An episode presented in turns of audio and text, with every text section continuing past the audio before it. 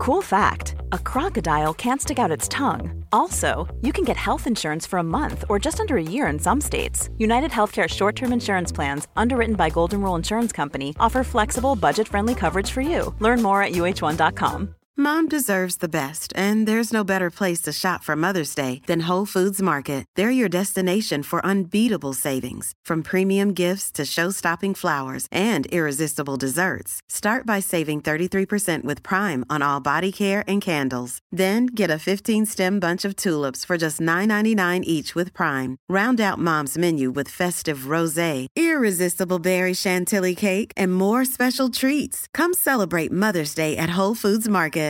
Hi, I'm Daniel, founder of Pretty Litter. Cats and cat owners deserve better than any old fashioned litter. That's why I teamed up with scientists and veterinarians to create Pretty Litter. Its innovative crystal formula has superior odor control and weighs up to 80% less than clay litter.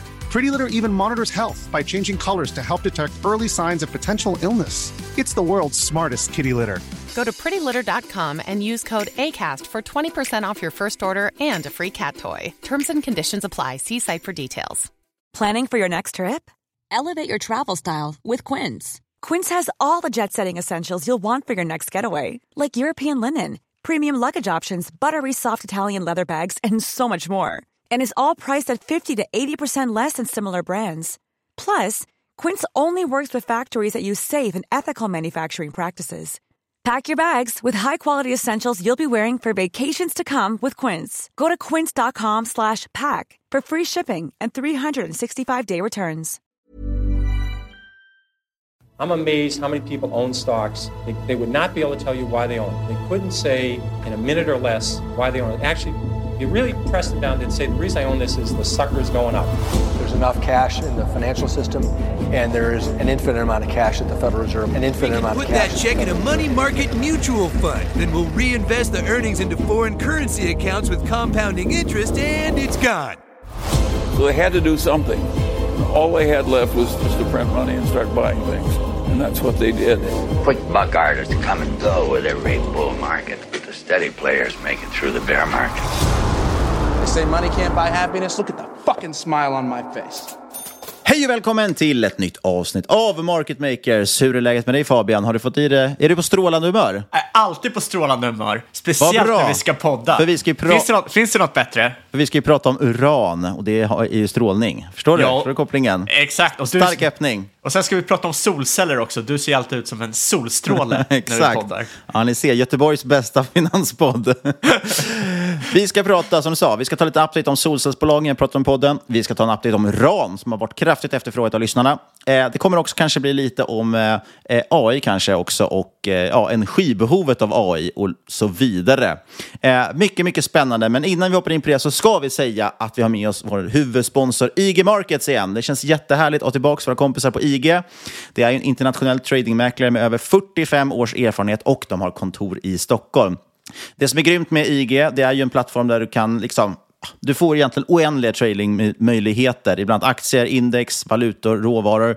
Nu har de ju även sina här turbovaranterna som gör att man kan handla dygnet runt på ett ISK, vilket gör skattemässigt supersmidigt, framförallt också deklarationsmässigt. Man minns ju förr i tiden om man höll på med, hade en sån här mäklare så fick man ju stora buntar liksom, med papper som man skulle skicka in till deklarationen. Men inte längre, nu är det ISK som gäller. Eh, och det vi vill säga också, det här är ett perfekt komplement till, du kanske har din långsiktiga depå på någon av bankerna eller nätmäklarna. Då är IG Markets det perfekta komplementet för dig som vill ta trades dygnet runt som sagt, men också kunna hedga portföljen enkelt. Eller till exempel, ja, helt enkelt ha en lite mer aktiv handel vid sidan av är ditt långsiktiga konto också. Då är det klockrent. Och hur gör man då Fabian? Jo, du laddar ner appen eller besöker ig.com för att öppna ett konto idag. Men kom ihåg, all handel med finansiella instrument innebär alltid risker. Vi säger stort tack till vår huvudsponsor IG Markets. Och innan avsnittet drar igång, vi vill också påminna om att det inte är någon rådgivning eller rekommendation som pågår i podden. Vi berättar om vår process, hur vi tänker, gör alltid en egen analys och glöm aldrig att alla investeringar är förknippade med något som kallas för Risk. Ja, jag tänkte snabbt bara ta en liten grej här. Jag tyckte det var lite intressant. skrivits mycket om biltillverkning senaste veckorna som jag har suttit och läst om. Och eh, Bland annat en liten återkoppling. Liksom. Vi pratade om Kina här för några avsnitt sen. Eh, hur liksom, sentimentet verkligen vänt där. Och det ser vi faktiskt också i bilindustrin. Det var lite intressant. För två år sedan så stod Mercedes vd, eh, för övrigt en svensk om inte jag minns fel, eh, och pratade sig väldigt entusiastisk över möjligheterna i Kina. Eh, och då sa han just det, att tittar man på liksom BNP-tillväxten i Kina, tittar vi på en köpare som kommer in, så är det det segment som är mest relevant för Mercedes just då. Eh, och de trodde också att det representerar de, liksom, de kommande tio åren kommer det här vara den största tillväxtmotorn för Mercedes. Eh, så han var väldigt, väldigt varm eh, kring kinesiska marknaden, men nu har läget istället blivit väldigt, väldigt kallt. Eh, så att nyligen nu så intervjuades han om Bloomberg igen eh, på samma mässa och då sa han istället att nej, efter 30-40 år av ett ekonomiskt under har nu Kina nått en mättnadsnivå. Eh, generellt säger de att de tror inte på någon kraftig tillväxt från Kina, ingen kraftig expansion, eh, utan det kommer vara helt enkelt en ganska Eh, tråkig marknad helt enkelt. Och Det är lite intressant, ju, för vi har ju sett också väldigt mycket skriverier senaste tiden om de här stora, stora prissänkningarna på bilar, på, eh, på bilar, elbilar specifikt. Det börjar med Tesla som prisdumpar kring nyår. Och sen är det fler märken som följt efter. Och jag har också sett helt sanslösa siffror på vad billigt det är med elbilar i Kina. Det kan ibland vara nästan upp till halva priset på samma elbil i Kina som de tillverkar i, i Europa. Eh, och överlag, det här har ju liksom påverkat också marginalerna för biltillverkarna. Man har ju sett nu att Eh, det har svängt snabbt med marginalerna. För bara ett år sedan så var ju Tesla eh, den lönsammaste biltillverkaren. Eh, om man då bortser från de här Porsche, Ferrari, lite speciella lyxmärken. Men nu släppte Ernst Young en ny analys som visar att egentligen alla stora bilmärken utom just Tesla och faktiskt Ford också som har satsat på sin F150 pickup, eller vad heter, den elpickupen. Eh, ja, alla andra biltillverkare lyckas öka sina vinster, men Tesla eh, tappar vinst. De två bilbolagen som aldrig gått i konkurs. Är det inte så? Det kan stämma. Jag kan inte min Amer- biltillverkarhistoria tillräckligt bra för att svara ja på det. Amerikanska bilbolags då, då. Ja, just det. Ja, men det är helt rätt. Eh, Men i genomsnitt har bilföretagen ökat omsättningen med 18 procent och rörelseresultaten med 31 procent, vilket då betyder att rörelsemarginalen helt enkelt har blivit bättre. Men Teslas marginal har kollapsat från 14,5 procent förra året till 9,5 procent i år. Eh, Och det har väl att göra just med de här prissänkningarna. Man vill ju trycka ut bilar och man har haft ett väldigt, väldigt stort lager med bilar som man behövt pressa ut. Jag, jag har pratat med Tesla-Bulsen här och det är bra med sådana här prissänkningar för då kommer du kunna pusha volymer till konsumenten som är pressad. Precis, Så det, är just, där, det är just därför de säljer. Det är just därför också de säljer till ett billigare pris. För att de behöver pusha ut det, för de har för mycket bilar. Men jag säger inte, det här behöver inte vara negativt för Tesla. Alltså 10 procents eh, vinst kan man leva på också, eh, om man bara säljer mer. Men intressant det här, i den här Ernst Young-rapporten så säger man att den nya ettan på tronen eh, när det gäller marginal, det är just Mercedes-Benz. Eh, och deras, ny- de tror att det är deras nya lyxstrategi som, som är liksom an, anledningen till att de har lyckats höja sin marginal. Just nu har de en marginal på 13 procent enligt Ernst Young. Eh, och den är världsledande. Och det är helt enkelt då, som sagt satsat mer på lyxiga bilar. Medan Tesla har egentligen gått andra hållet. Och jag förstår att det är deras strategi. Jag säger inte att den är dålig. Jag bara säger att det, det blir en effekt av att man försöker sälja lite billigare bilar. Modell 3 var ju liksom ett betydligt billigare än Modell S. Eh, och man har försökt komma ut till fler konsumenter. Samtidigt tror Ernst Young att eh, marknaden kommer vända i år. Eh, den här halvledarbristen som vi haft, som har gjort att det varit brist på bilar, eh, förvandlas nu istället till ett överskott på bilar. Och då faller ju förstås priserna på bilarna, precis som vi såg i Teslas fall. Man har för mycket bilar, då måste man sänka priserna för att sälja dem. Eh, men, lite fun fact här Fabian. Vem är egentligen den bäst betalda vdn för ett bilmärke? Tror att det är Elon Musk eller tror att det är den här svensken på Mercedes? Uh, jag har ingen koll, men jag skulle gissa på att Elon Musk inte får särskilt mycket betalt. Nej, mest, bäst betald faktiskt av alla bilchefer världen över är vdn för Lucid. Eh, han heter Peter Rawlinson och han eh, fick faktiskt Ja. 4,2 miljarder i lön förra året. Och, eh, lön och optioner, förlåt, ska jag säga. Ett viktigt tillägg där till optioner också. Just det, men det är ett så här samtidigt- litet skitbolag, eller hur? Och det var typ 30 procent av deras utgifter. Precis. Eh, De gjorde förlust på 14 miljarder förra året och de tillverkade inte ens 10 000 bilar. Eh, Och det är lite kul då. Tar man då, ja, 7 180 bilar tillverkade de förra året. Och så tittar man då, de hade en försäljning då på 6,7 miljarder kronor och förlusten blev 14 som sagt. Eh, Och då är det ganska enkelt. Då kan man ju då helt enkelt, ja, Ta antalet bilar de har gjort, dela det på hans lön och så kan man få fram att han tjänar 585 000 kronor per såld bil. Nice. Det tycker jag är en ganska bra eh, lön för en bilchef. Helt okej. Med tanke på att många av bilarna inte ens kostar 585 000. eh, Fatta vara förlo- aktieägare i det bolaget. Ja, och samtidigt förlorar de då alltså i snitt 2 miljoner per tillverkad bil. Så mitt tips till dem, om jag skulle komma in som managementkonsult på Lucy så skulle jag säga sluta tillverka bilar. Nej, men och sen så för att håsa liksom blidka Tesla-bulsen lite också. Eh, Tesla steg ju här i veckan på att deras Tesla Dojo kommer ut nu.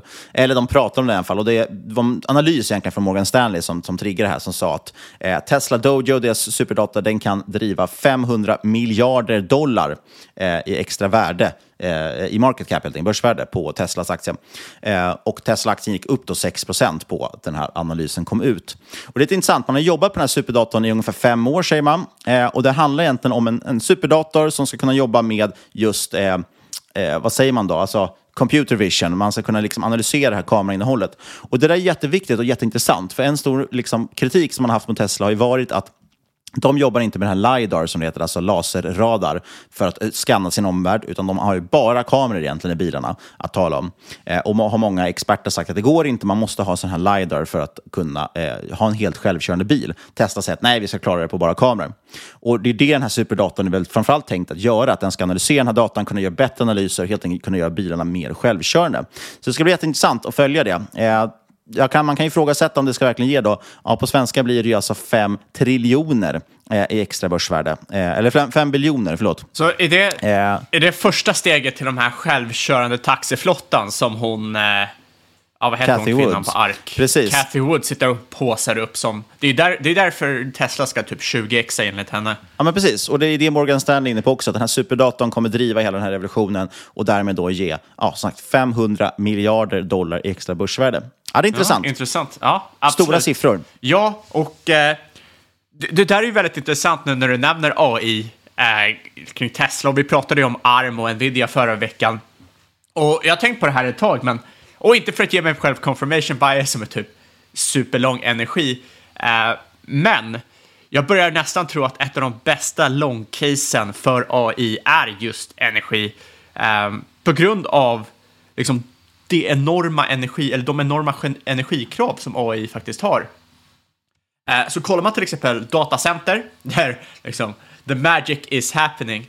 Liksom ett ställ, ett, liksom ett serverställ eller liksom ett hårdvaruställ, ett traditionellt datacenter har en energitäthet om 4 till 6 kilowatt. Eh, men det här har stigit kraftigt med mängden AI eh, och eh, machine learning workloads och det förväntas stigas ännu mer framöver eftersom stigande datatrafik, fler vill köra AI och så vidare. Och energitäthet är alltså watt per area, det vill säga joule per sekund per area och används inom till exempel datacenter för att man ska få en snapshot av hur mycket energi som används vid en given tidpunkt. Och eh, så för traditionella datacenter ligger det här alltså på 4-6 kilowatt. Hyperscale datacenter som används av molntjänstleverantörer och stora techbolag har en energitäthet om 10 till 14 kilowatt per ställ. AI skickar upp det här till 20 till 40, till och med över 60 kilowatt eh, för vissa finansiella tjänster, visuella effekter, filmstudios och för hyperscale-bolag som Meta. Så endast 2000 ställ, ah, 60 kilowatt, ja, då har du ett behov på eh, 100 till 120 megawatt. Och det här är lika mycket som ett litet kraftverk eller en väldigt stor solcellspark genererar. Och som referens här så äger Meta 21 datacenter på cirka 4,5 miljoner kvadratmeter eh, samt att man lisar en jäkla massa till från tredje part. Och det här vill man nu expandera och eh, man siktar på att standardisera sin design här för att klara av väldigt hög energitäthet för att liksom, klara av energi. Och då satsar man på energitäthet, eller klara av energi, klara av AI. Och då satsar man på energitäthet om 25 till 40 kilowatt per ställ. Och det här är alltså tio gånger det man har i liksom, traditionella datacenter. Uh, och det här är för ett bolag. Så jag tror här, är man bullish AI så bör man ju rimligen vara bullish energi också, eftersom det krävs så mycket mer energi för att Eh, köra de här modellerna. Ja, och vad ska då den här energin komma från Fabian? Eh, ja, det är väl många som hoppas att den ska kolla, komma från eh, solceller och offshore vind och sådana saker. Men jag tror väl att liksom, vi har ingen, ingen chans utan att hitta en eh, baseload-kraft som kanske är lite miljövänligare och då är det ju uran som gäller och kärnkraft. Nej men vad lustigt, och det var ju det du ville prata om idag. Vilket sammanträffande. Ja, fan vilken bra inledning hörru. Shit.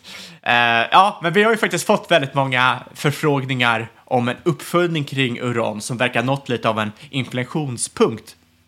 Man har ju sett fram till nyligen i alla fall många eh, råvaror som haft rejäla pullbacks senaste året, medan uran, det har väl fortsatt ticka på lite i taget. Eh, så den stora frågan här nu är, vad händer nu? Hur mycket finns det kvar på den här resan? Och eh, uran är ju en rätt otransparent marknad till skillnad mot andra råvarumarknader. Det är svårt att veta exakt vad som händer där. Om du har spotmarknaden, då kontraktsmarknaden och det är inte nödvändigtvis att de här hänger med varandra.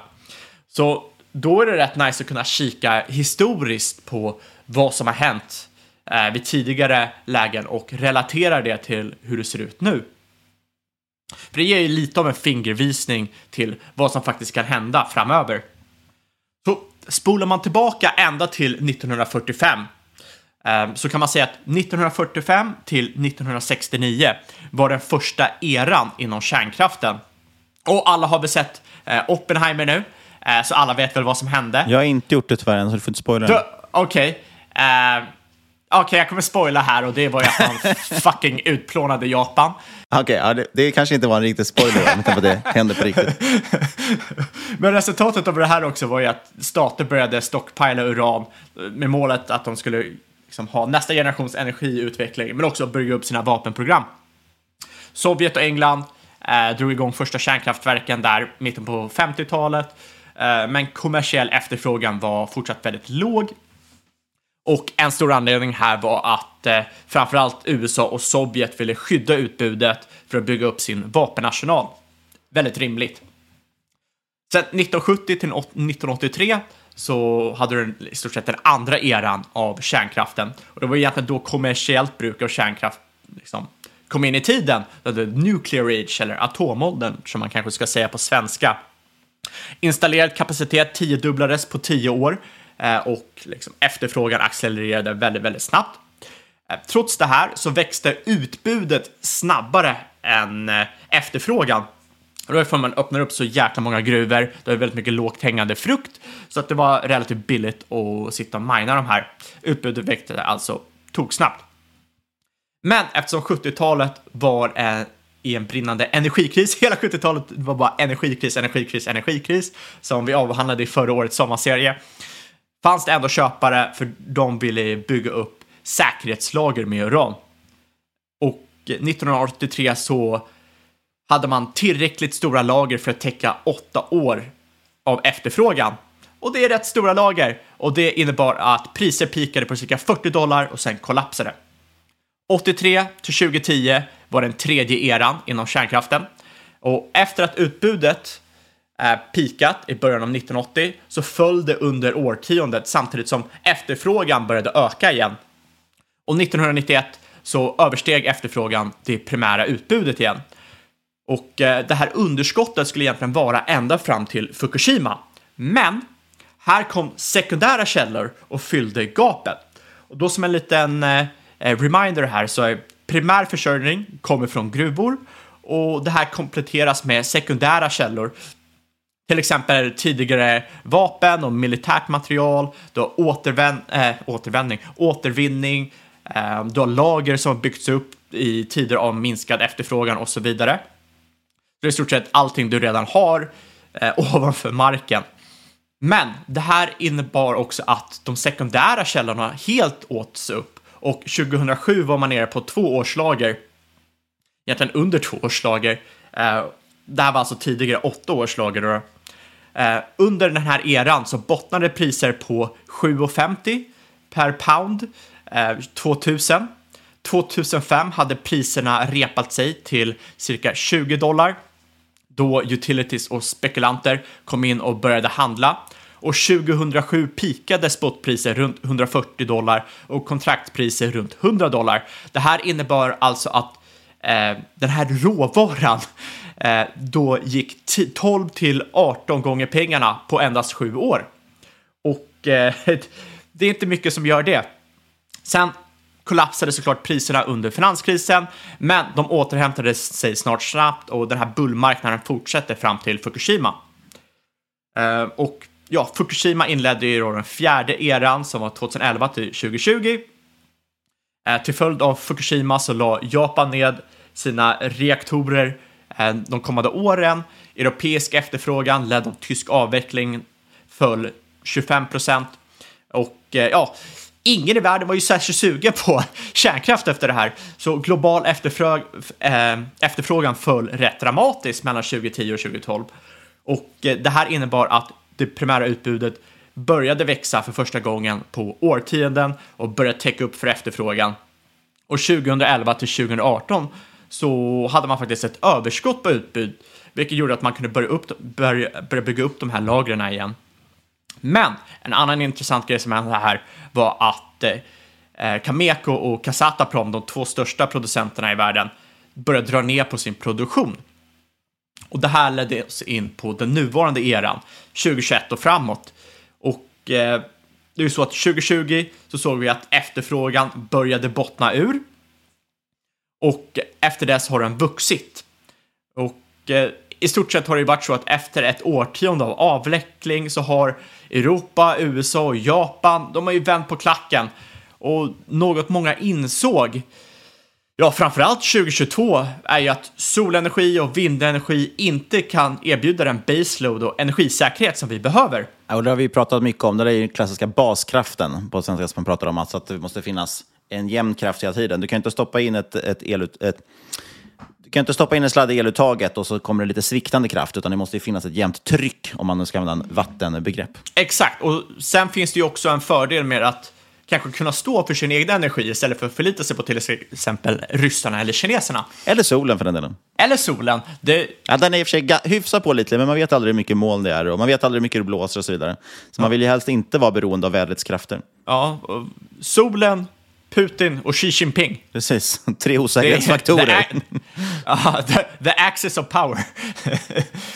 uh, men samtidigt som 2022 hände så är ju också primär och sekundärt utbud på i stort sett all time lows. Dessutom har vi nu finansiella spelare som till exempel Sprott som är ute i marknaden och käkar upp cirka 15 procent av nuvarande eh, efterfrågan om året. De här finansiella spelarna, kommer, tillkommer fler hela tiden, de sitter ju och käkar upp utbudet så att det finns ju färre, eller mindre utbud på marknaden till de som faktiskt behöver det. Och det är ju kärnkraftverken. Ja, och nu kommer jag inte ihåg vilket avsnitt vi första gången pratade om sprott i. Det skulle kunna vara avsnitt 229. Ja, men... julguran heter det. Det var julavsnittet 2021. Just det, då är det avsnitt 211 till och med, så man kan kika in om sprott. Och sen har vi gjort updates på det under tiden. Men precis som du säger, de köper ju alltså, sitter ju alltså köper tiden egentligen innehav och bara sitter på det uranet. Och de köper upp ungefär 15 procent av, av nuvarande efterfrågan som jag sa, varje år. Yes. Och så därav, när man investerar i sprott så är det ju liksom det man investerar i någonstans, ett stort lager med, med uran och man tror att priset ska gå upp. Vi har pratat om det att det är svårt att få direkt exponering mot uran, men däremot då i typ sprott till exempel ett intressant alternativ. Yes, och... Eh... Och stor fet disclaimer att vi äger aktier i sprott. Jag tänkte man skulle spara det till slutet. Eh, slutet på 2023 så förväntas lager av eh, eh uran ligga på endast 18 månaders täckning med ett rejält gap i primärproduktion. Och eh, ja, senaste gången det här hände var ju 2000-talet och då gick ju priserna till 145 dollar. Eh, enda skillnaden nu är att vi har högre efterfrågan på grund av nybyggen. Eh, supply kommer fortsätta minska på grund av finansiella spelare samt att utilities är dramatiskt underkontrakterade efter 2025 Eftersom det har ju lönat sig fram tills nyligen att bara vänta. Ehm, det är ju lite samma sak som att eh, det alltid lönat sig att eh, ha rörlig ränta. För att över tid så har ju räntan gått ner. Det är samma sak med uran. Över tid så har priset gått ner. Så då har det ju väntat att inte köpa på sig i förtid. Nej, och så har det varit så otroligt... Eh, det varit så otroligt otrendigt att ha uran överhuvudtaget. Alla har istället velat bara ta bort det. Ja, exakt, exakt. Och nu tyvärr då sitter man lite i händerna på de här spelarna som till exempel Sprott som kan nu gapa priset lite grann genom att sitta kvar på sitt innehav eller dumpa sitt innehav om de skulle vilja få ner priset av någon anledning. Det omvända har man ju sett i den här Strate- Strategic Oil Reserve i USA, deras stora oljereserv, som de har använt, eh, framförallt Biden har använt, för att, och Trump för den delen, försökt få ner inflation och priser och priser på olja. Så har man ju då kunnat sälja den här strategiska oljereserven, som egentligen tänkt för att använda i kris och liknande. Eh, men de har ju sett använda för att just eh, få ner priser på olja genom att, att flöd, få oljan att flöda ut i marknaden. Mm. Öka utbudet helt enkelt. Men, eh, Här sitter vi på det omvända, någon som försöker strama åt utbudet istället. Exakt. Och eh, ja, det, det är det första gången som det här har hänt eh, på 50 år. Så liksom, det är folk som inte har haft det hela sin karriär att de måste tänka på när vi måste köpa och att priserna faktiskt kan gå upp. Eh, och priserna har ju gått från 18 dollar eh, på Lowe's 2018 till 60 nu. Och det som är intressant är att även på de här priserna så är det inte så många så här greenfield-gruvor lönsamma. Och greenfield är att ja, det är nya gruvor man inte utforskat om tidigare. De är inte lönsamma. Och där såg vi till exempel förra cykeln då det var rejält med zombieprojekt som inte lyckades nå produktion trots liksom priser på över 130 upp till 140 eh, dollar. Och där innebär ju också att det är inte så att marknaden kommer bli liksom flooded med ny eh, utbud bara för att priserna går upp. Intressant är ju också att vi nyligen fick nyheter om att Cameco, världens näst största minerproducent, sagt att de är köpare i marknaden för att de saknar 2,7 eh, miljoner pounds från deras två flagship-gruvor som de nu måste täcka upp för. Så du ser ju även att de är ute i spotmarknaden och handlar. Så folk frågar vad jag ser här. För mig har ju aldrig, uran har ju aldrig varit en så här eh, 10-20% case. Jag vill alltid ha multibagger potential och det är därför jag lockas till uran. Kommer det bli det? Det vet man ju aldrig, eh, men det är väl som i första avsnittet. Jag har väl sett relativt begränsad nedsida efter botten eftersom man har sett sån ja, begränsat utbud samtidigt som man har sett accelererande efterfrågan. Däremot, som sagt, som Niklas sa, vi, jag äger Sprott individuellt, men vi också äger det tillsammans. Eh, jag föredrar till exempel Sprott eller Yellowcake. Eh, ticker YCA lista på Londonlistan för de som inte kan komma åt Sprott, vilket är några stycken som har hört av sig om. Eh, som trackar spotpriserna på uran snarare än miners, för jag vill inte ha bolagsrisken. Det är lite som med gold miners, många uran miners är bara skit. Jag vill inte riktigt sitta med det i portföljen, eh, så därför föredrar jag eh, att bara tracka spotpriset. Jag tror att det är tillräckligt bra uppsida där potentiellt ändå. Sprottpriset. Sprottpriset, exakt. Och det var liksom en liten längre utläggning om vad jag tror kommer hända med uran och varför. Och eh, det gör väl mig, oh, eh, vad är det man säger, confidence att sitta även när man ser att det har börjat dra lite. Ja, precis. Sprott väl upp här bara senaste veck- eh, månaderna, här, drygt 10 procent någonting. Vi ska också prata lite om en annan energikälla och det är solceller som vi ska göra en uppdatering om. Men först, det här. Vi är denna vecka sponsrade återigen av Navigo Invest och det blåser stark medvind för Navigo just nu. De direktnoterar stamaktien på Nasdaq First North Premier eh, och eh, den här kommer ha kortnamnet Navigo Stam. Eh, Navigo Invest är ett investeringsbolag från Göteborg som grundades 2007. De har lång erfarenhet av investeringar och sedan starten genomfört cirka 60 förvärv. Investeringsportföljen renodlades för ett par år sedan och nu fokuserar de på sin NAV-bolagsstrategi. Den går i korthet ut på att investera i medelstora onoterade bolag och sedan göra tilläggsförvärv över vertikaler och värdekedjor.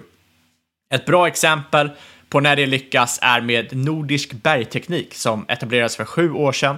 Du har en omsättning på 100 miljoner som idag har växt till över 3,6 miljarder. Navigo var ju med i podden för några veckor sedan i ett annat sponsmeddelande och då pratade de om deras preferensaktie. Den är ju som tidigare noterad på Nasdaq First North Premier Growth Market. Men nu, den 14 september, så noteras även stamaktien och det är 14 september som det avsnittet släpps. Eh, och den kommer ha som sagt kortnamnet Navigo Stam. Och vill du läsa mer om Navigos navbolag och strategi så går in på navigoinvest.com. Vi säger stort tack till vår sponsor Navigo Invest. Yes, då tänkte jag hoppa in lite på solceller. Vi har ju pratat om solcellsbolag tidigare i podden och det är väl dags att följa upp det. Eh, jag hade ju bland annat då Sun for Energy som vi kan börja med. Det hade jag som mitt så kallade nyårscase. Du tog ju upp Dolphin Drilling som har eh, drillat rakt ner i källaren. Och eh, jag tog Sun for Energy som ju har, ja vad säger man, smällde upp som en sol, ner som en pannkaka kanske. Nej, men vi hade ju det här tillsammans med Aktiesnack. Du och jag drog två stycken lite chanscase för att det var kul att komma med något nytt och inte något gammalt. Eh, men det har inte gått så bra för det här caset. Den är ner 50 year to date den aktien, vilket ju är katastrofdåligt. Eh, jag tror att jag ligger bland de sämsta nu i tävlingen. Eh, kanske delad, delad, första plats, delad sämsta plats med eh, Magnus från Aktiesnack som ju pratade om eh, Waystream som också har kollapsat. Ja, alltså jag, jag, jag måste ändå bara påpeka är att mitt case är ju inte dött än. De har bara haft lite, lite otur. Men caset lever ju fortfarande. Du prisar typ 11 miljoner dollar om året för tre stackade riggar med potential att liksom generera 130 miljoner dollar om året. Så att du är bara en deep out of the money call här. Um, så det, det, bara, det beror på hur länge man vill sitta och vänta. Hopp som investeringsstrategi. Presenterad av Fabian Franzén. Nej, skämt åsido. Eh, jag tycker inte, jag vet inte, är Sun for Energy dött då? Nej, vi får väl se. Vi ska prata lite om hur det stod nu i Q2 som kom för några veckor sedan eh, och se om det verkligen är motiverat att den här aktien är 50 procent. Jag vill bara snabbt i alla fall säga det, om man vill lyssna vidare om Sun for Energy så har vi pratat om det i avsnitt 262 samt avsnitt 31 tror jag det var av podden Aktiesnack. Det var vi kom in då med de här nyårscasen. Eh, Q2 nu kom för några veckor sedan. Omsättningen, ja, var den jättedålig då med tanke på att aktien går ner 50 year to date? Nej, omsättningen var upp över 70% Det som var problemet dock kanske med bolaget, den var ju redan lite pressad, eh, men sen vände man dessutom till förlust vilket ju gick tvärt vad jag hade förväntat mig och vad jag hade velat se. Hela poängen med det här eh, bolaget egentligen, eller de här solcellsbolagen, har ju varit att de har haft hyfsat bra tillväxt, eh, förlåt, de har haft hyfsat bra lönsamhet eh, och jättestark tillväxt. Och de har liksom den här, ja, man har ju sett en marginalexpansion helt enkelt när också omsättningen har kommit upp eftersom kostnaden är hyfsat fix liksom här. Eh, men, eh, men, alltså, att men kostnader, är kostnaden verkligen fixed? För jag tänker liksom att... Nej, nej. Alltså varje, sol, varje solcell har ju såklart en, en kostnad. Så, så... Exakt, så jag tänker, är det långt solenergisbolag så är det ju per definition kort råvaror. Ja så, kan, ja, så kan man hävda. Absolut. Priset, det handlar ju också om hur du säkrar upp priset. Poängen är att du har en fast marginal i princip, eller du försöker hålla en fast marginal. Jag ska komma in på det du pratar om alldeles strax. Eh, man har en fast marginal på, på solcellen såklart, eh, i, i teorin i alla fall, förutsatt att man inte har för stor volatilitet i insatsvarorna. Men Eh, det andra som är att, alltså det jag menar att overheaden är ju fix och mm. de här bolagen har kommit från jättesmå eh, små nivåer. De har ju omsatt väldigt, väldigt lite och nu växt väldigt snabbt. Vilket gör att den här overhead-delen av kostnaden har ju gått från att vara signifikant till att bli ganska liten. Eh, därav får man en liten marginalförbättring. Eh, och den har ju varit väldigt intressant. Och jag, jag har trott att de har stått just i det här, eh, den här startgropen lite grann för att börja bli lönsamma. Men nu istället vänder man till förlust, vilket var tråkigt då för kvartalet. Eh, ett återkommande problem som sagt för solcellsinstallatörer. Sunfor Energy är ju en solcellsinstallatör. Eh, det är ju att leveranstiderna har varit väldigt långa på solceller eh, och komponentpriser samt elpriser har varit så pass volatila att det har varit jättesvårt att sätta rätt pris mot kund. Så jag tar bara ett exempel nu, det här är inte faktiska tider, men Eh, som ett exempel skulle kunna säga att du som kund beställer solceller och då säger Sunfor Energy bra, vi kommer kunna installera dem först om ett år, säger vi. Eh, och under den tiden, men du, du, du signar på idag och du betalar redan idag, eh, eller kommer överens om ett pris i alla fall. Sen är det väl dags för, för installationen. Eh, då ska man gå och köpa solceller. Man har ju väntat på dem ett år och du betalar då när du får solcellerna och då har de hunnit stiga iväg i pris, vilket gör det jättetokigt. Då. Eh, om de har gått upp för pass mycket, då hade säger vi, 10% marginal och de gick upp 20% då går det ju back på installationen. Eh, och det där är jätteknepigt och det är som du säger, just med råvarorna, liksom, det påverkar jättemycket hur mycket behöver man betala för de här eh, eh solcellerna. Eh, och när jag lyfte då Sun4 Energy och även Windon, som vi kommer komma in senare på, eh, så var en del av den här tesen jag hade varit det här eh, har slagit väldigt hårt mot solcellsbolagen eftersom förra året hade vi just komponentbrist och skenande inköpskostnader. Men sen såg man ju då att när det här nu planade ut, liksom, till, priserna kanske till och med backade i vissa fall, eh, samtidigt hade vi elpriser som hade skjutit i höjden, vilket skrämde många eh, elkonsumenter, alltså vanligt, vanliga konsumenter, eh, som ville säkra upp en billigare elförsörjning. Eh, då tyckte de att det var mer intressant att köpa solceller för att elpriserna var så höga. Du fick mycket betalt för dem då. Samtidigt så kom ju insatsvarorna, alltså inköpspriserna ner jättemycket för till exempel Sun4 Energy. Och helt plötsligt då, men de hade precis höjt sina priser jättemycket eftersom komponentpriserna hade varit väldigt höga. Så helt plötsligt så säljer du då solceller till ett väldigt högt pris till kund som är villig att betala ett högt pris, men dina inköpskostnader eller tillverkningskostnader har gått ner jättemycket och då skulle du få en jättemarginal resa där också. Eh, men Och där, där borde man fått en perfekt storm. Liksom. Eh, men det verkar tyvärr inte ha spelat ut sig riktigt så enkelt. För att nu dras man då med just oförutsett, hög, oförutsett höga kostnader även i Q2. Eh, och de slår ju då tillfälligt i och för sig mot resultaten. Eh, och dessutom så är man också drabbade av den svaga kronan väldigt mycket. Och det här är ett problem. Man säljer ju i kronor till svenska konsumenter, men köper väl in i euro och dollar troligtvis. Ja, den är ju tuff för många tillverkare faktiskt. Ja, sen den, just med, den tycker man är jäkligt jobbig. Just med prissättningen och insatsvaror och så vidare, det kommer ju avvärjas inom sinom tid. Det där kommer ju plana ut och man kommer få ordning på det. Men däremot kronans utveckling är ju helt omöjlig att sia om framåt. Eh, och dessutom ska vi väl prata om kanske att konsumenterna kanske blir lite mindre villiga. Elpriserna har ju nu kommit ner till lite mer rimliga nivåer samtidigt som räntorna har stuckit upp så mycket. Och jag hävdar ju att de flesta som köper solceller betalar det genom att ta ett bolån. Så har det varit i alla fall. Eh, Sen har kassaflödet påverkats också, att man gjort större inköp till större kommersiella projekt bland annat. Eh, man har också gjort inköp av batterier, som vi ska komma in på, för det är ju en satsning man gör nu på energilagring. Och sen har man också gjort ett inträde i installatörsföretagen, det är ett fackförbund, som kräver utbetalning av lön för innevarande månad. Eh, vilket gjorde då att helt plötsligt sköt man fram alla löner en månad, så man låg ut med dubbla lönekostnader kan man säga under en kort period. Och det slog då väldigt tydligt mot kassaflödet i Q2, men det är ju inte en långsiktig eh, påverkan. Men apropå de här batterierna, och det här är väl det som är intressant framåt om man ska vara optimistisk kring det här caset. Eh, enligt bolaget själva så är liksom batterierna den stora nya satsningen som blir jätteintressant. Det är ett väldigt enkelt och lönsamt tillägg egentligen när man beställer sina solceller. Eh, men det ger en väldigt stor ökning av försäljning och marginal för bolaget. För att eh, solceller kostar kanske några hundratusen att installera, batteriet typ hundratusen extra. Men arbete med installation är ju bara några timmar extra. Eh, så man får ju liksom en fast marginal där på de här batterierna man säljer eh, och sen så får man lite extra installation. Ja, det blir helt enkelt en, en väldigt bra extra försäljning för bolaget trots att det inte tar så mycket mer tid att installera. Eh, och bolaget själva lyfter också på sin hemsida hur lönsamt det kan vara för kunden. Det är mycket det som är säljargumentet. Under 2021 kunde ett batteri på 20 kWh generera cirka 35 000 extra intäkter för att du då lånar ut eller ger tillbaka ström in i elnätet. Ett sånt batteri kostar då drygt 80 000 att installera med det här avdraget för grön teknik som man får via staten. Så att en... ganska snabbt kan det bli en lönsam affär om de siffrorna stämmer. Det här är siffror från bolaget själva. Ja, en sak jag har tänkt på där, det är väl att liksom, hur många köpare krävs för att man ska slå ut den här ROI-beräkningen? För liksom, alla kommer strömma in samtidigt som vi såg typ 2022, men alla kommer ju få sol typ samtidigt också, generera sol samtidigt och sen ladda upp den här solen, eh, sälja den här solen, så vilket trycker ner priserna. Eh, och Precis, och det är, där, det är där energilagringen blir intressant ha ett batteri. För då kan du lagra in energin på batteriet och sen sälja mm. den när elpriset är högre. Absolut. Men så är det absolut. Om vi ponerar att, att är det en tillräckligt stor massa som skaffar solceller och batterier, ja, då jämnar det ut elpriset. Så det är ju en dålig affär i det långsiktiga loppet. Liksom för, men, men positivt för samhället då. Ja, jag, jag, jag har ju ändå pratat med, där är väldigt anekdotiskt, så liksom ta det med en nypa salt, men jag har ändå pratat med flertalet den här sommaren som inte riktigt verkar förstå sig på supply and demand heller. Förstår inte varför, liksom när de säljer sin el, varför den är billigare än sen när de behöver köpa elen. Så, ja, jag undrar också om det kan på, påverka folk liksom som kanske inte är riktigt förstår sig på den dynamiken, att de känner sig lurade och det är någon typ av bad eh, bad goodwill för sina bolag. Så är det nog. Och då är det därför det är så viktigt att ha batterier, för då kan man kontra det som mm. säljare med att säga att ja, men batteriet gör att du kan sälja det när det är dyrare. Ja, det är eller, eller spara också el till när du själv behöver den då och det är dyrare. Eh, så jag vet inte, men som sagt, det, som du säger, det är ju mycket, mycket mer komplext egentligen det här än vad solcellsinstallatörerna själva säljer in det som, tror jag.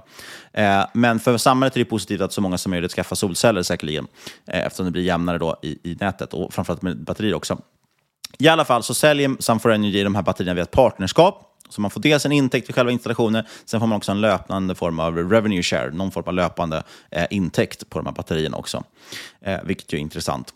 Eh, laddboxar, också förstås en annan tilläggsprodukt som fortsätter vara intressant. Eh, och den följer med vid nästan varje installation, säger man. Nästan alla som installerar solceller har väl ofta också hybrid eller elbil och vill också ha en laddbox. Och det är en ganska liten kostnad i sammanhanget. Man ser också ökad efterfrågan från företag, vilket är intressant, medan privatpersoner tappar lite momentum. Och det är inte så konstigt. Jag tror att de flesta som sagt finansierar sin installation med bolån, vilket gör att högre räntor gör att det blir mycket mindre intressant. Eh, inflationen mm. är också hög, så man har liksom mindre pengar att röra sig med. Eh, och dessutom har vi faktiskt haft lägre elpriser nu i år än vad det var förra året, vilket gjort att kalky hela kalkylen blir helt enkelt mindre intressant. Ja, det, det, det tror jag absolut. För, för, alltså, från början, hur många har egentligen råd att ta ett lån på 200 000, liksom, även kanske i, i vanliga tider. Det är, det är också en rätt liten del av befolkningen. Och, sen Nej, men, och som vi pratade om tidigare, det, det, var en jätteintressant kalkyl för att man kunde få typ 10% per år i ROI. Och då är det ganska intressant. Absolut. Eh, när räntan var liksom 1% på det lånet. Ja, då är det en Eh, given liksom.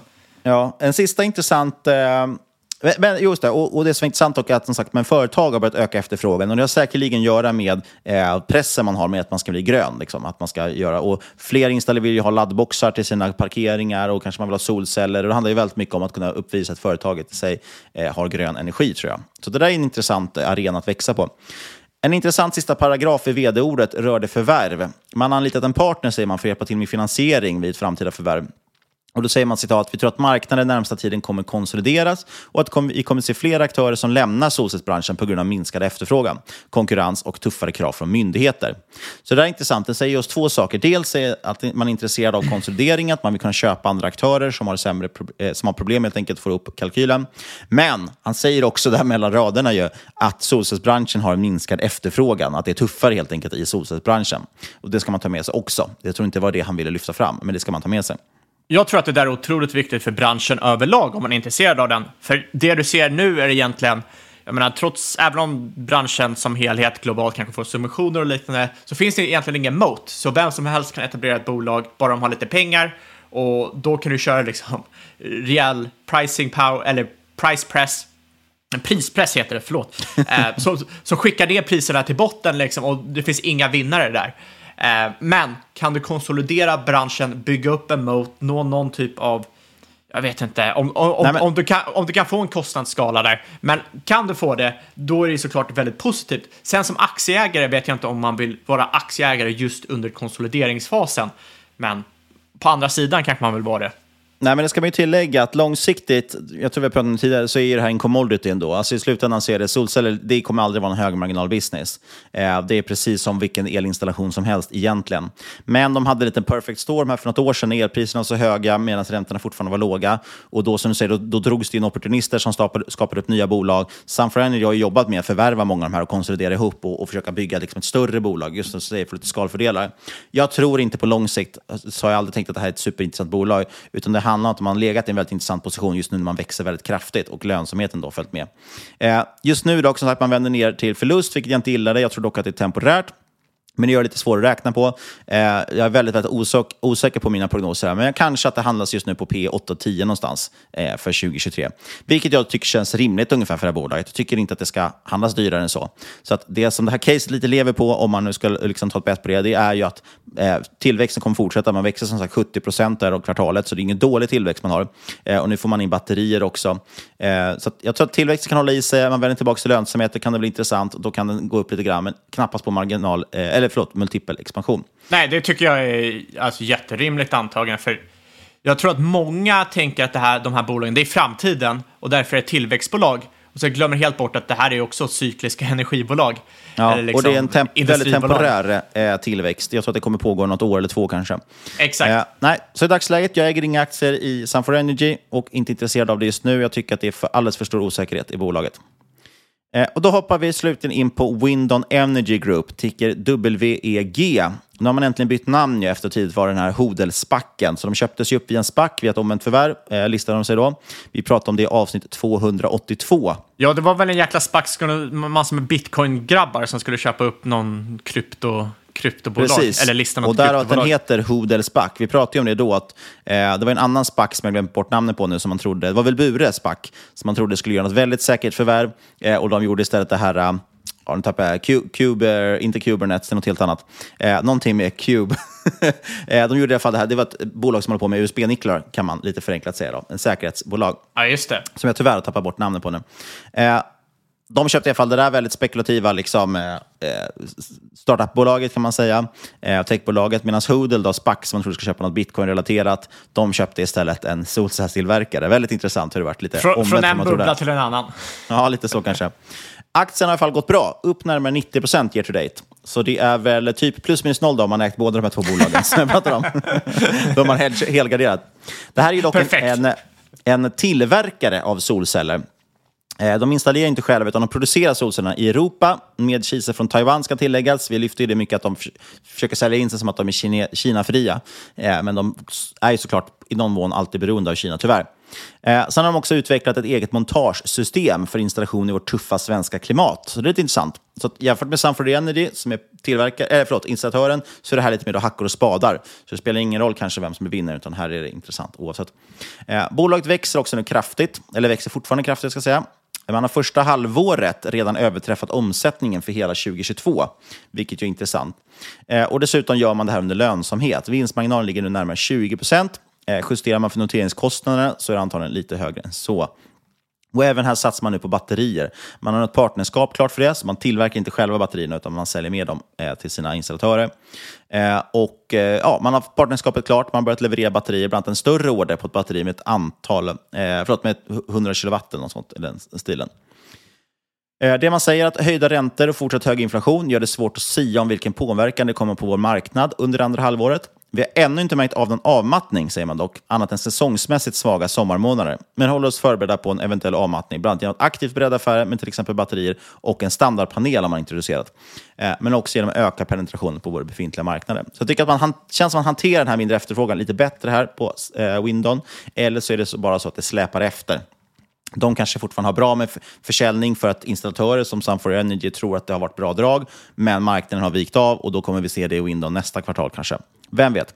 Just nu gillar jag i alla fall kommer att man har tillväxt, eller man vill ha tillväxt med lönsamhet, samt att man faktiskt inte sitter på några räntebärande skulder också, vilket är, är trevligt. Eh, för det hade kunnat tynga också. Nej, det Men det enda är- nackdelen, jag vet inte om de fortfarande gör det för jag har inte följt det här bolaget, men jag vet ju att de band jävligt mycket cash. Eh, ho- hos, hos, hos leverantörer var det väl senast jag eh, kikade på dem. Och vi, jag vet att vi hade, hade med det i podden också. Ja, och man ska också ta med sig att det här är ett väldigt litet bolag. Eh, market cap ligger under 100 miljoner kronor. Väldigt låg likviditet i aktien, men vi har ju pratat om det tidigare. Jag tyckte ändå vi skulle följa upp lite på det. Handlas idag till P kanske 10-12 någonstans på 2023 enligt mina prognoser. Då. Eh, jag tror inte heller här på någon multipel expansion. Varför skulle det värderas högre än så? Även om det växer kraftigt just nu så kommer man inte göra det långsiktigt. Eh, sen ska jag säga att Q3 generellt är svagare på grund av semestrar och så vidare. kommer in då. Och Q4 brukar inte vara något toppingkvartal för solcellsinstallatörer av förståeliga anledningar. Så att det är inte så att man har de bästa kvartalen framför sig under året. Eh, ja, så kanske kan bli intressant. Jag äger inga aktier i dagsläget eftersom man tydligen inte får prata om illikvida innehav om man äger dem. Det är bra. Nej, skämt åsido. Jag äger inga aktier i något av de här två bolagen för tillfället. Nej, och jag eh, du är anti-ESG-kung, så att eh, det skulle aldrig komma på, upp på min radar. Som vanligt vill vi påminna att inget hört om den här podcasten ska ses som rådgivning. Alla åsikter vi har inne, eller gäst och eventuella sponsorer har inget ansvar för det som sägs i podden. Tänk på att alla investeringar är förknippade med risk och sker under eget ansvar. Vi vill rikta ett stort, stort tack till vår huvudsponsor IG Markets. Gå in på ig.com, ladda ner appen och eh, ja, öppna ett konto idag om du inte redan har det. Det är det perfekta komplementet till din långsiktiga portfölj. Och så vill vi också rikta ett tack till vår sponsor Navigo Invest som noteras idag när den här podden släpps på First North Premier Growth Market under kortnamnet Navigo Stam. Läs mer om Navigos snabbbolag och strategi på navigoinvest.com.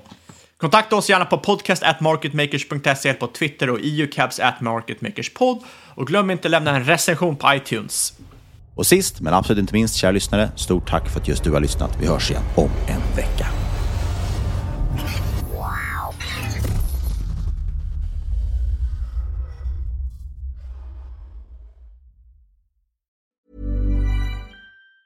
Planning for your next trip? Elevate your travel style with Quince. Quince has all the jet setting essentials you'll want for your next getaway, like European linen, premium luggage options, buttery soft Italian leather bags, and so much more. And it's all priced at 50 to 80% less than similar brands. Plus, Quince only works with factories that use safe and ethical manufacturing practices. Pack your bags with high-quality essentials you'll be wearing for vacations to come with Quince. Go to quince.com slash trip for free shipping and 365-day returns. Hi, I'm Daniel, founder of Pretty Litter. Did you know cats tend to hide symptoms of sickness and pain? I learned this the hard way after losing my cat, Gingy. So I created Pretty Litter, a health monitoring litter that helps detect early signs of illness by changing colors, saving you money and potentially your cat's life. Pretty Litter is veterinarian developed, and it's the easiest way to keep tabs on your fur baby's health right at home. Go to prettylitter.com and use code ACAST for 20% off your first order and a free cat toy. Terms and conditions apply. See site for details. Mom deserves the best, and there's no better place to shop for Mother's Day than Whole Foods Market. They're your destination for unbeatable savings, from premium gifts to show-stopping flowers and irresistible desserts. Start by saving 33% with Prime on all body care and candles. Then get a 15-stem bunch of tulips for just $9.99 each with Prime. Round out Mom's menu with festive rosé, irresistible berry chantilly cake, and more special treats. Come celebrate Mother's Day at Whole Foods Market.